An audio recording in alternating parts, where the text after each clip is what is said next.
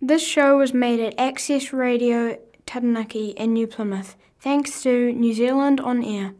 For more local content, search for accessradiotaranaki.com.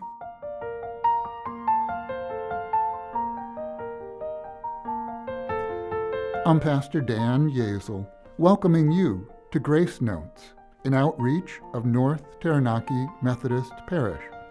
I invite you to sit back and relax, grab a cuppa, and listen. May God surprise us and bless us in this moment. Hello, and thank you for tuning in to Grace Notes. Today we'll be considering the final chapter of John, a moment when the disciples encounter the risen Jesus one last time. And after a moment, just a moment of uncertainty, there is no confusion over who he is. Thank you for being with us today.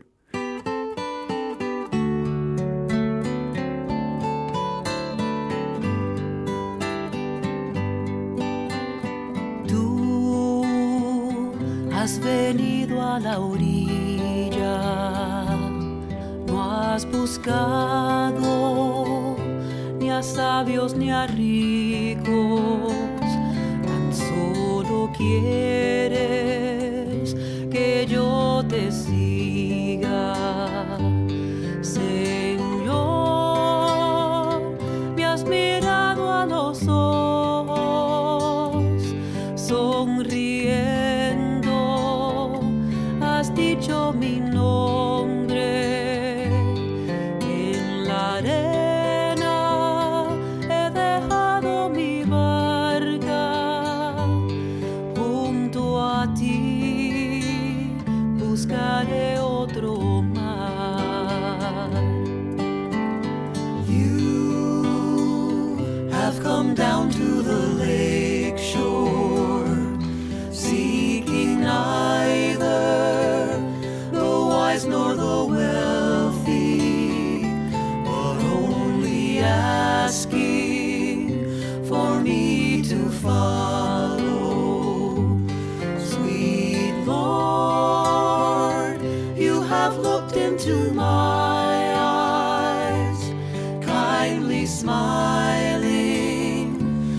Called out my name on the sand.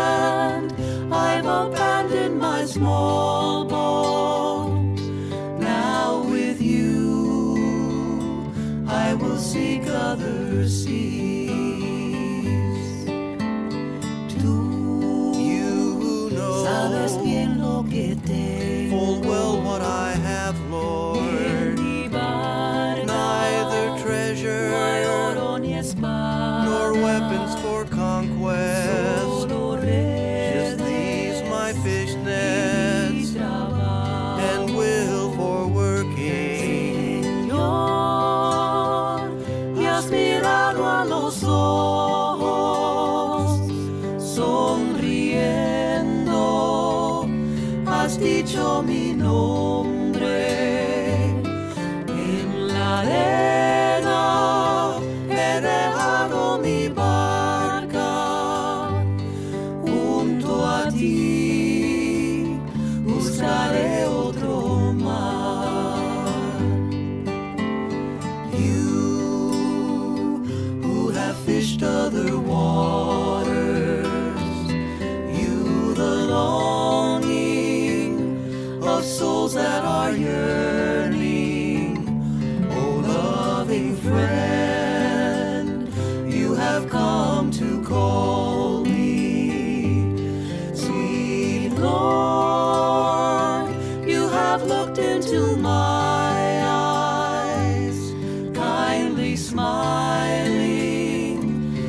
Called out my name on the sand.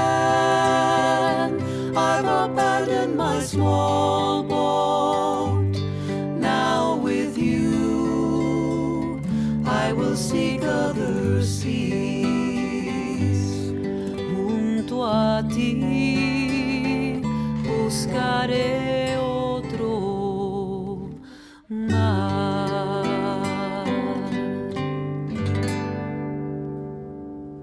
Our first reading is from the book of Psalms. I'll be reading Psalm 30. Let's listen. You and I. I will extol you, O Lord, for you have drawn me up and did not let my foes rejoice over me. My Lord, my God, I cried to you for help, and you have healed me. O Lord, you brought my soul up from Sheol. You restored me to life from among those who had gone down to the pit. Sing praises to the Lord, O you faithful ones, and give thanks to his holy name, for his anger is but for a moment, his favor is for a lifetime. Weeping may linger for the night, but joy comes in the morning. As for me, I said in my prosperity, I shall never be moved. By your favor, O Lord, you had established me as a strong mountain. You hid your face. I was dismayed. To you, O Lord, I cried, and to the Lord I made supplication. What profit is there in my death if I go down to the pit? Will the dust praise you? Will it tell of your faithfulness? Hear, O Lord, and be gracious to me. O Lord, be my helper. You have turned my mourning into dancing. You've taken off my sackcloth and clothed me with joy, so that my soul may praise you and not be silent. O Lord my God, I will give thanks to you forever. Here ends our first reading.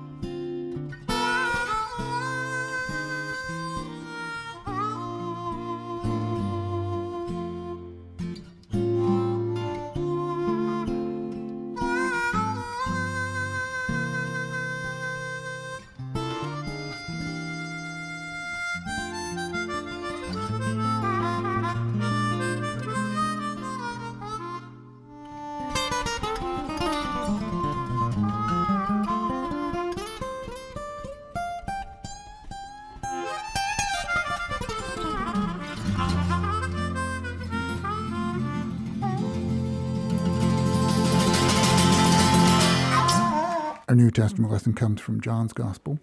I'll be reading from John chapter 21, verses 1 through 19. This is a bit of a longer passage. It tells an important story. Listen for the action, listen for this moment.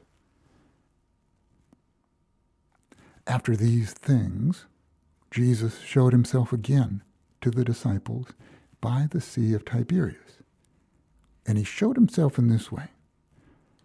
Gathered there together were Simon Peter, Thomas called the twin, Nathanael of Cana in Galilee, the sons of Zebedee, and two others of his disciples.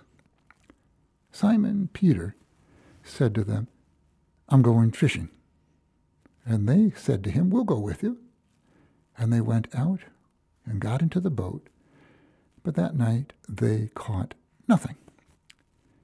Just after daybreak, Jesus stood on the beach, but the disciples did not know that it was Jesus. Jesus said to them, Children, you have no fish, have you? They answered him, No. He said to them, Cast the net to the right side of the boat, and you'll find some. So they cast it, and now they were not able to haul it in because there were so many fish. The disciple, whom Jesus loved, said to Peter, It is the Lord. When Simon Peter had heard that it was the Lord, he put on some clothes, for he was naked, and jumped into the sea. But the other disciples came in the boat, dragging the net full of fish, for they were not far from land, only about a hundred yards off. When they had gone ashore, they saw a charcoal fire there, with fish on it, and bread. Jesus said to them, Bring some of the fish that you've just caught.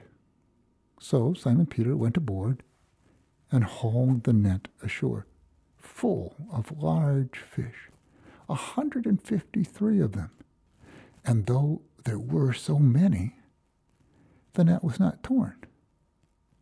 Jesus said to them, Come and have breakfast. Now, none of the disciples dared to ask him, Who are you? because they knew it was the Lord. Jesus came and took the bread and gave it to them and did the same with the fish. Now, this was the third time that Jesus appeared to the disciples after he was raised from the dead. When they had finished breakfast, Jesus said to Simon Peter, Simon, son of John, do you love me more than these? He said to him, Yes, Lord. You know that I love you. Jesus said to him, Feed my lambs. A second time, he said to him, Simon, son of John, do you love me? He said to him, Yes, Lord, you know that I love you. And Jesus said to him, Feed my sheep. He said to him the third time, Simon, son of John, do you love me? Peter felt hurt because Jesus said to him the third time, Do you love me? And he said to him, Lord, you know everything.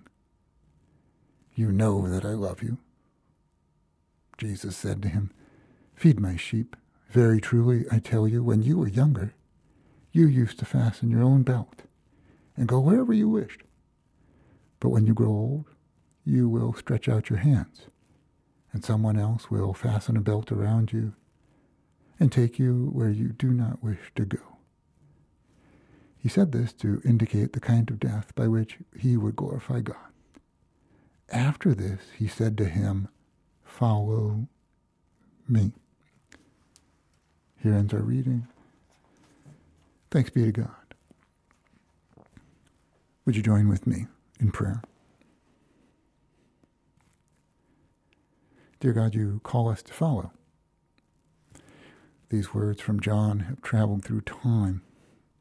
May they surprise us. May they fill us. May we have eyes to see and ears to hear and imagination to believe and to live into what you'd have us claim this day. In Jesus' name we pray. Amen. Well, in the musical, I guess the film, the story in the of, of the fiddler on the roof, there's this powerful, moving moment when Tevye and his wife Goldie uh, they sing and ask one another. He Tevye turns and asks, "Do you love me?" And she replies, "Do I what?" He asks again, "Do you love me?" Do I love you? You're upset. You're worn down. Go lie down. Maybe it's indigestion. Tevye persists. Do you love me? This time, his question is met. You're such a fool. For 25 years, I've washed your clothes. I've raised your children. Why talk about love now? When someone asks, Do you love me? There's often something behind it. There's some circumstance, some break or betrayal that's prompted the question, Do you love me? It's not a question that we ask when things are fine. It's not a question when love is evident and sure. It's a question that can be stirred by the pain of unfaithfulness or the finality of a falling out. It's a question that seeks to discover is there anything left in the relationship that's gone through a great upheaval and change? When relationships are strained, there are all kinds of feelings, questions that could be asked. And this is the case between Peter and Jesus. Notice that the question from Jesus isn't, How could you have denied me? Or, Peter, what in the world were you thinking? What do you have to say for yourself? Those are questions that look backwards. They're questions that seek to understand, that are looking for an explanation, maybe an apology. They're questions that express anger and disbelief, and they can be legitimate questions. But the question do you love me? That looks forward. It's a question about the future. Do you love me? It's a question that makes the person who asked it, or who is asked, to think about the relationship again, in spite of everything that's gone before, all of the hurt. If we are going to go forward, you need to think about our ties to one another and answer this question Do you love me? Jesus knows Peter's heart, but he asks this question out loud so that Peter will know Peter's heart. Because Peter needs to discover that his love for Christ is greater than his failure of Christ. And so Peter asks him, Do you love me? When we read this question in John 21, it helps to have a sense of the emotional element behind the words. And perhaps each of us can recall asking the question, or maybe being asked, Do you love me?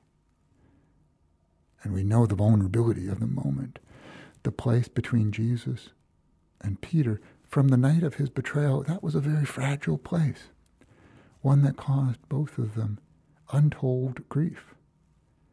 That Peter's denial was no small thing. That was evident in Jesus' words at the Last Supper when he said, One of you will betray me. And his voice was filled with sorrow and grief. And to Peter, then, the idea that was unthinkable. How could anyone betray you, Jesus? Had they followed him all of those years, risked their lives, only to forsake him? Peter says, No way. No, Lord. I'll never leave you, even if all the others desert you. I won't fall away. And yet, that night, Jesus knows differently. Peter, before the rooster crows, you will have denied me three times. And then Jesus takes bread, a symbol of his life, he gives it to Peter and the others. Jesus gives himself for those who would betray him so soon. Just as Jesus said, Peter denies him three times, and the relationship is fractured. Jesus is executed. And then rumors begin, begin to spread that Jesus has risen, but Peter may not be ready to believe. He'd seen the empty tomb, but not understood. He went back to something that he did understand, something that he knew. Peter announces that he's going fishing. Peter's still a leader. The others decide to go with him.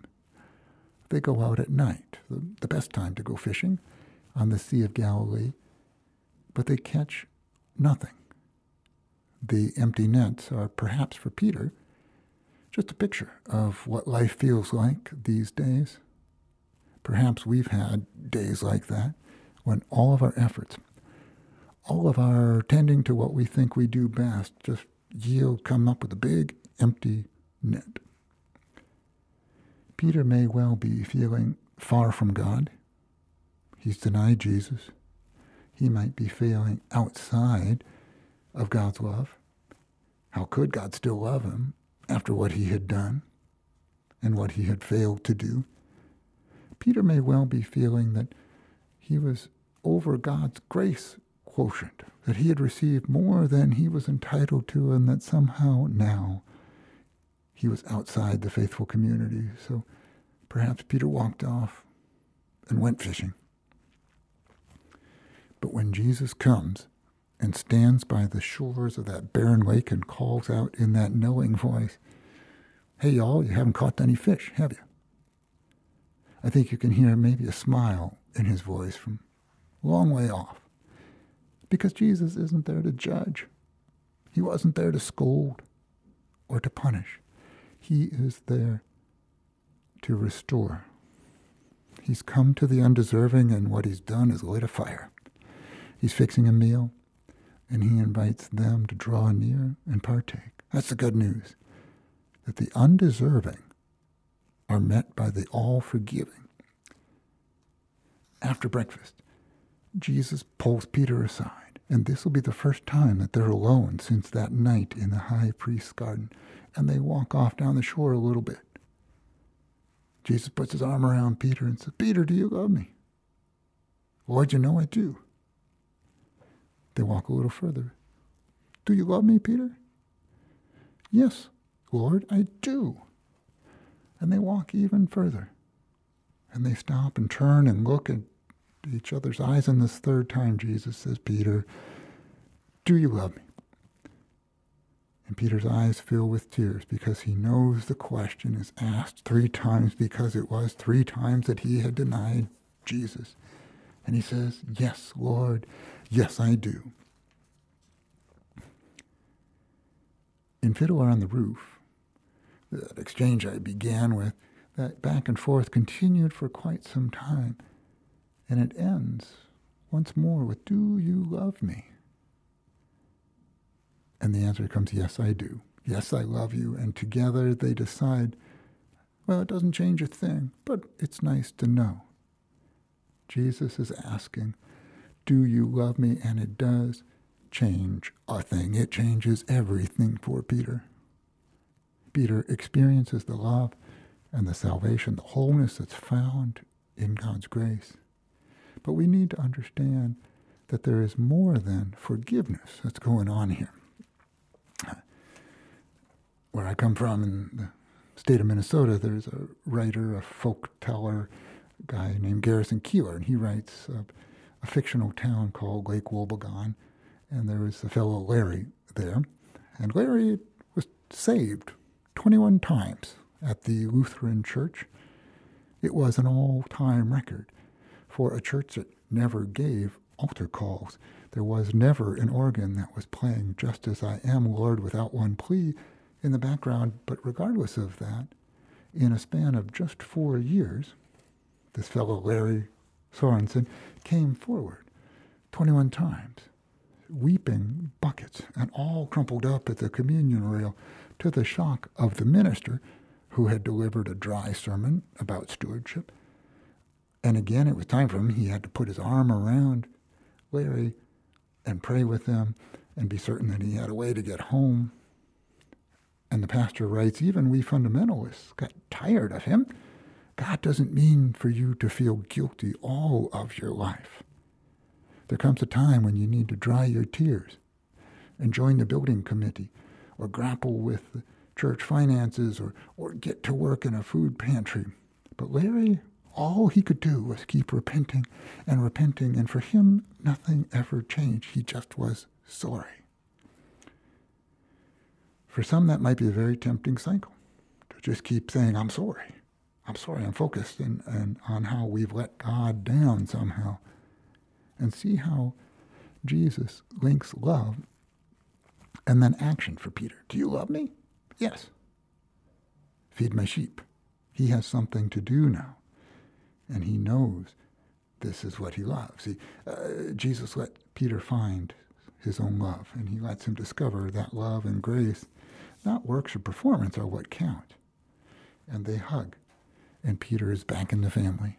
And as we go forward, as all of us find our communities of faith, the question before us is not, you know, are we worthy? The question isn't, are we free of doubts? The question isn't even, do we promise never to do that thing again? The question Jesus would ask each of us, do you love me? If yes, then ours is the challenge of responding to that call to go out and feed God's sheep, God's beloved. May it be so for you and for me, now and forever. Amen.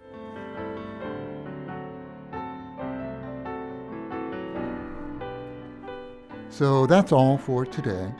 I hope you've caught a glimpse of grace through this time. You're invited to join us for worship and fellowship Sundays at 10 a.m. at New Plymouth Methodist Church, the corner of Liardet and Powderham Street. Until next week, God's grace and peace be with you. This show was first broadcast on Access Radio Taranaki 104.4 FM, thanks to New Zealand On Air.